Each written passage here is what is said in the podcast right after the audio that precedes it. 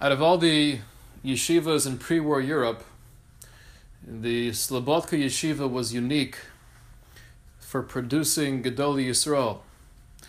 The Judaism we have in America that we celebrate, that's thriving, that's growing qualitatively and quantitatively, is due directly to whatever was going on in that small building in Europe. Reb Aaron Cutler, who created the Lakewood Yeshiva, now you have thousands and thousands of people learning daily. Rav Ruderman, Rav Huttner, Rav Dovid Leibowitz, Rav Yaakov Kamenetsky. Judaism as we know it today came from the seeds that were planted in Slobodka.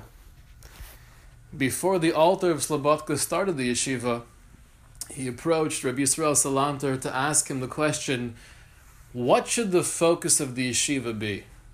What's our mantra? What's our mission? Yisrael Salanter answered him by quoting the pasuk in Yeshaya, L'achayos ruach shvolim, l'achayos leiv nidkoyim. To breathe life into those who are feeling down, who are dejected, to give them chizuk, to uplift them, to show them who they are and what they could accomplish. That's the mission of the yeshiva. He wasn't responding to the derech halimud, how to tear apart, how to analyze a Gemara. He wasn't responding with any particular approach to Musar. He wanted to, to share the message with Rav Nosson Tzvi Finkel. This has to be the aim. This is what we're striving for, to create Gedolim. And we do that through enabling them to see who they are and what they could accomplish. L'achayos ruach shvolim.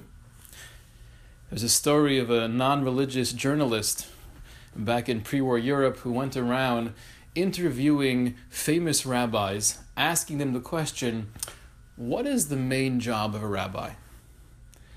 And as the story goes, she approached the Aruch Hashulchan, Rabbi Michel Epstein, one of the greatest poskim of the, the nineteenth century and the early twentieth century, and he responded naturally, the rabbi's job is to poskin, to have a mastery of halacha, of Shulchan Aruch, and to guide congregants in the right direction. The same question was posed to Rav Yitzchak Spechter, and his response was to be Marbitz Torah. The rabbi's job is there to help people learning and growing and creating new shiurim, spread the light of Torah. And then she went to Reb Chaim, and Reb Chaim quoted the same pasuk, L'achayos ruach shvolim, l'achayos leiv nidkoyim. The goal of a rabbi is to breathe life into people, to show them who they are, and to explain, to give them a picture, a vision of who they can become. The idea of self-esteem is spoken a lot about. It's a buzz phrase of sorts nowadays. How crucial is that in our Avodas Hashem? How much of a role does that play as we strive in our growth to become better people, to become loftier people? I want to share with you a line from the Rabbeinu Yonah. The Rabbeinu Yonah, one of the great Rishonim of the thirteenth century, he's well known for the Sefer Sharei Teshuva, but he also has a Sefer Sharei Avoda. At the very beginning of Sharei Avoda, the Rabbeinu Yonah writes as follows, HaPesach HaRishon Hu, the first step in our Avodas Hashem, the most fundamental ingredient, Sheyeda Ha'ish Ha'oved Erech Atzmo, is that the person understands his own value, V'yakir Ma'alasu Ma'alas Avosav, and he is a recognition of who he is and where he comes from. The understanding that I'm not an island, I'm not standing here alone, but I'm a link in this chain of Klal Yisrael. Ugedulosam v'chashivusam v'chibosam eitzel habor yisborach. That one recognizes how much a HaKadosh Baruch Hu loves me. This, says the Rabbeinu Yonah, will help one in his growth, will help one in his she'ifa and his aliyah, striving for higher levels, climbing the rungs of the ladder. And it will also help one when faced with a challenge. Before Yiras Hashem, before having any real reverence or awe of, of Hashem to stop me from doing something I don't want to do. There's something more basic. Writes the Rabbeinu Yonah, Yoshiv lenafsho v'yomar, when I'm confronted with a challenge, I'll say to myself, Adam Godol v'choshev kamoni, someone who's so choshev, who's so valuable like myself. Sheyesh bi kama malos tovos ramos v'nisos, I have so many things going for me. V'shani ben gedolim ben malchei kedim, and I come from the greatest of people. I come from a Klal Yisrael, from the Am HaNivchar. How can I do this? Says the Rabbeinu Yonah, before having a fear of Hashem, I have a fear of myself. If I understand who I am, then I can't go in this direction. I can't allow myself to get mad and express my anger. I can't allow myself to say something that's so insensitive. That's, that's not who I am. So it's clear from the Rabbeinu Yonah, the notion, the concept of self-esteem is not just a buzzword that's going around nowadays. This is mainstream Torah philosophy. This is the building block to all of our avodas Hashem. How do we do it? How do we increase, how do we enhance our own self-esteem? How do we engender self-esteem within our children, within our students? Now, the whole world has challenges. And in every generation, we always say, I can't believe what's going on nowadays. And I think that's even more true nowadays. But as Jews, as people who are committed to a Torah lifestyle, people who are thinking about our flaws and feeling bad about our limitations, I think we have a unique challenge. We talk about shleimus. We we have this notion of introspection. We say slach lanu. We ask Hashem for forgiveness three times a day, which clearly presupposes that we're constantly making mistakes, and we are, and we are.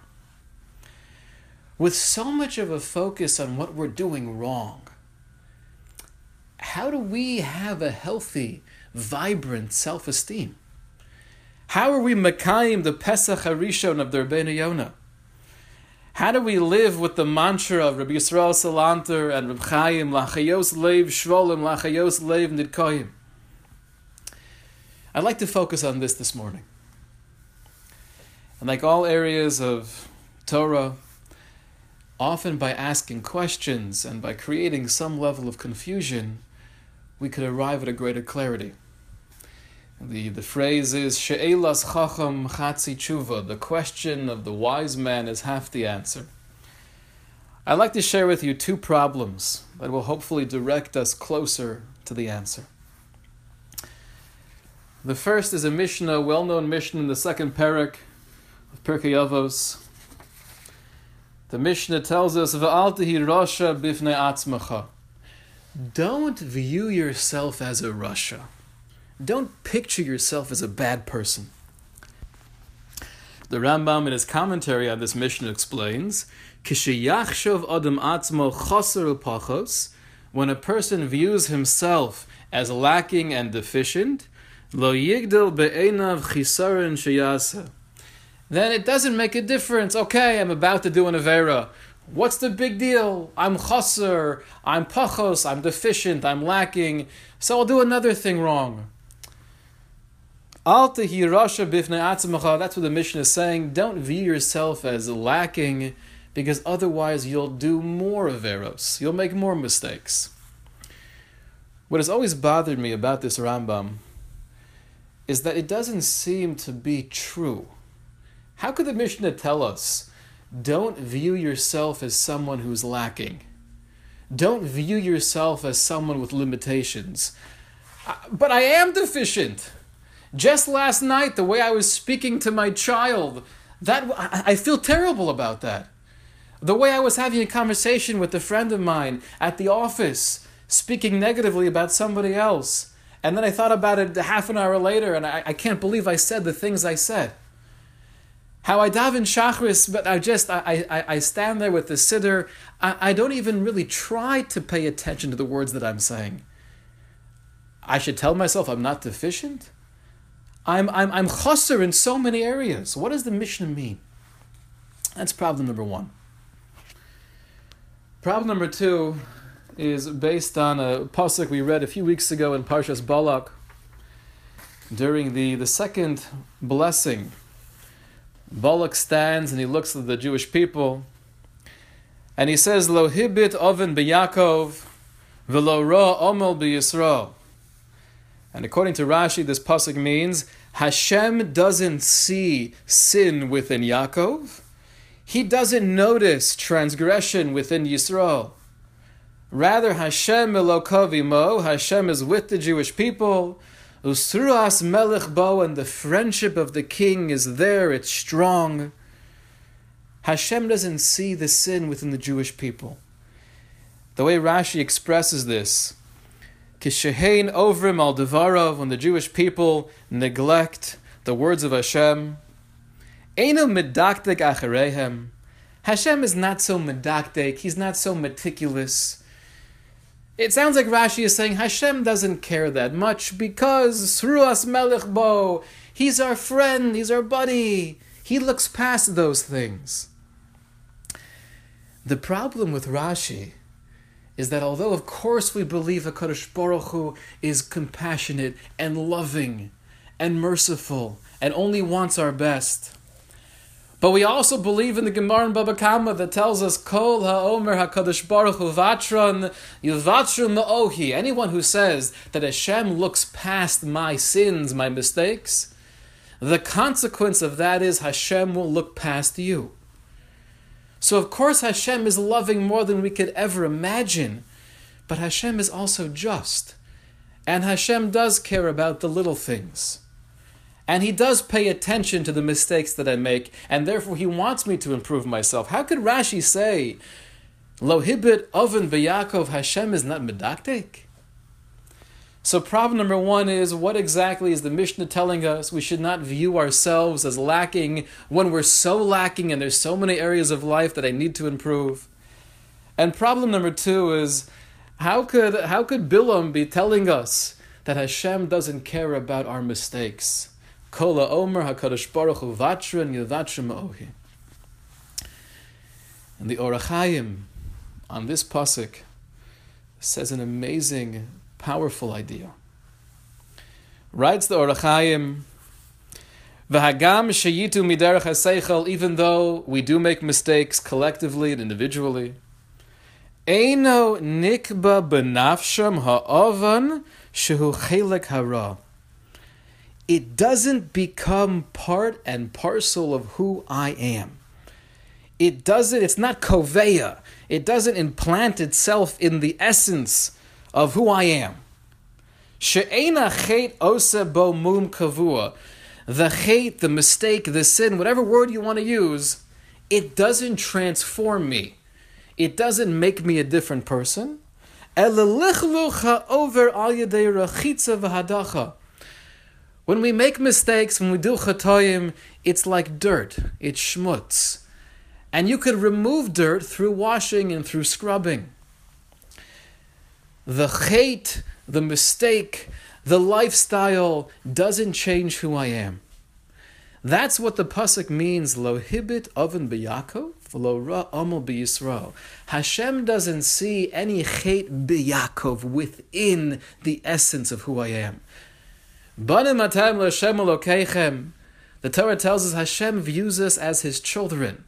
And we paskin like Reb Meir tells us, Bein kach ubein kach, no matter what we're doing, no matter how far we have strayed, no matter the lifestyle we find ourselves in now, although it's miles and light years away from the derech HaTorah, Banim atem, Hashem says, you're still my children. You might have some shmutz, you might have some dirt, and that requires tshuva. But tshuva is the process of cleaning off the dirt, doing hadacha and rechitza. This idea, this insight of the Orach Chaim is life-changing. If we could really view ourselves that no matter how far we've gone, No matter how many mistakes mistakes we've made, bein adam lachavera, when it comes to interpersonal relationships, when it comes to my connection with Hashem, I, I'm I'm the same neshama tahora. I'm a pure, lofty, majestic neshama. I could change these mistakes I've made. It doesn't define who I am. One of the, the most powerful lines from the Zohar, Amar Reb Yehuda, Il male hove yodin b'nei nasha, rechimusa derachim kudsha brichel Yisrael. If people only had a glimpse of the love that Hashem has for Klal Yisrael, havu shogen ki kafraya lemirdaf abasre. They would chase after Hashem roaring like a lion. If we had any little clue to the Ava Aza, that powerful nuclear love of HaKadosh Baruch Hu for all of us, no matter where we are, no matter what we're doing, because He sees through the schmutz. Hashem sees me, Hashem wants me. Say, Hashivenu, Avinu L'Sorasecha, return us, because we're the same people we were before. We just have to get the schmutz off. When the Mishnah in Pirkei Avos says, don't view yourself as a Rasha, it's not telling us to live in denial. It's not telling us to, to pretend we don't have flaws and, and negative midos. We have all those things and more. But don't ever view yourself as pachos v'chaser. That's apikorsis. That's heresy. What I've done doesn't change who I am intrinsically. Lo hibit oven b'Yakov, lo ra amol b'Yisrael. Many of us are familiar with the tragedy that took place a few weeks ago with a young lady named Malki. And what's so extremely sad is that this is not an isolated incident. The idea of young men and women who feel such a strong sense of shame, of hopelessness, and therefore trying to numb and medicate themselves to the point where so many children are dying. This is not an isolated incident. And this is a case where it's clear none of the classic usual suspects are to blame. You can't blame the family. The parents were loving and supportive and caring. You can't blame the school necessarily that were, you know, terrible Rebbe and they were abusive. You can't blame the people usually look towards to blame. The, the reality is children are having a hard time feeling that they're worthy. We're having a hard time feeling that I have value. I want to share with you a couple of lines. There is a beautiful poem written by one of Malki's close friends. And this poem was compiled through texts and emails that were sent from Malki, and she put them together in the following way. She writes, and this is uh, referring to a time in Malki's life where she was out of one school, waiting to be accepted into the next. When after three months, one school had pity on me, from my prison I was finally set free. I was determined to prove I'll get my degree and finally find my place in humanity. My parents got me all the help I needed to achieve. In me, they always did believe. After a long day in school, not really grasping, I sat all evening with tutors to help me with understanding. It was like going to two schools in one year. Finally, I buckled. It was too much to bear. The subjects that were so simple for the rest of my grade took me hours to complete with enormous amount of aid. Although I was doing well, I still felt dejected. I stopped caring, and my grades I neglected. If this is the only way not to be rejected, this is not the life choice I had elected. I passed the point of fragile. Now I was broken beyond repair, like the plate of the tenoyim they break on a chair. I started feeling and thinking life isn't fair. How could it be? Where do I go from here? A hundred years ago, even if I didn't have the personality where I could sit down and read something and absorb information. I wasn't book smart. I couldn't sit there in a class for hours and listen to teachers lecture. I could still be a very productive, helpful member of society. I could be a blacksmith. I could be a carpenter. I could do many wonderful things. I could be a mother. I could be a wife. I could be loving, caring, compassionate, and competent in everything I do. We live in a world now where if one is struggling academically, if I just don't have the type of personality to be able to sit here and listen to you teach me things that I have no interest in, not only is my education in jeopardy, not only is my Judaism in jeopardy, my life is in jeopardy. And this is not to blame the system and blame the yeshivas. There's nothing to blame. These are the facts. This is the reality we're dealing with. And therefore, we have an obligation more than ever to hammer home the message, L'chayos ruach shvolim, l'chayos leiv nidkoyim, that everybody should become aware of and live with the mantra of no matter how I'm doing in school, no matter how I'm doing spiritually, that doesn't change who I am. Lo hibit oven b'Yakov, lo ro omel b'Yisrael. HaKadosh Baruch Hu sees me, He sees the neshama tahora. I can get rid of the shmutz. It doesn't change who I am. We have to hammer home that message as much as possible. When it comes to the world of self-esteem, subtleties make a difference. I want to share with you one very interesting study that I found fascinating. This took place decades ago, and there was a breakthrough in the field of psychology. There was a team of researchers that went around to different schools throughout America, public schools, and they spoke with the teachers of different classrooms, telling them that three or four kids in the class, it was one out of every five students, twenty percent, were extremely gifted, had amazing potential. You know, they didn't realize it until now, but based on different um, exams, they picked up on the fact that these children are head and shoulders above the rest, and therefore maximize their kohos, bring out their full abilities. That was the message given to teachers at the beginning of the year. In reality, the children who were pointed out had no greater academic achievements or capacities than anybody else in the classroom. Fast forward now to the end of the year. The same team of researchers come back and they interview the administration and the teachers, and they see there's a common theme. The children who were pointed out months ago to the teacher as being gifted, as being highly talented, they did extremely well that year. They, they were head and shoulders above the rest of the class. What was it? They concluded that although the teachers never went to the children and said, "Oh, I heard that you're gifted.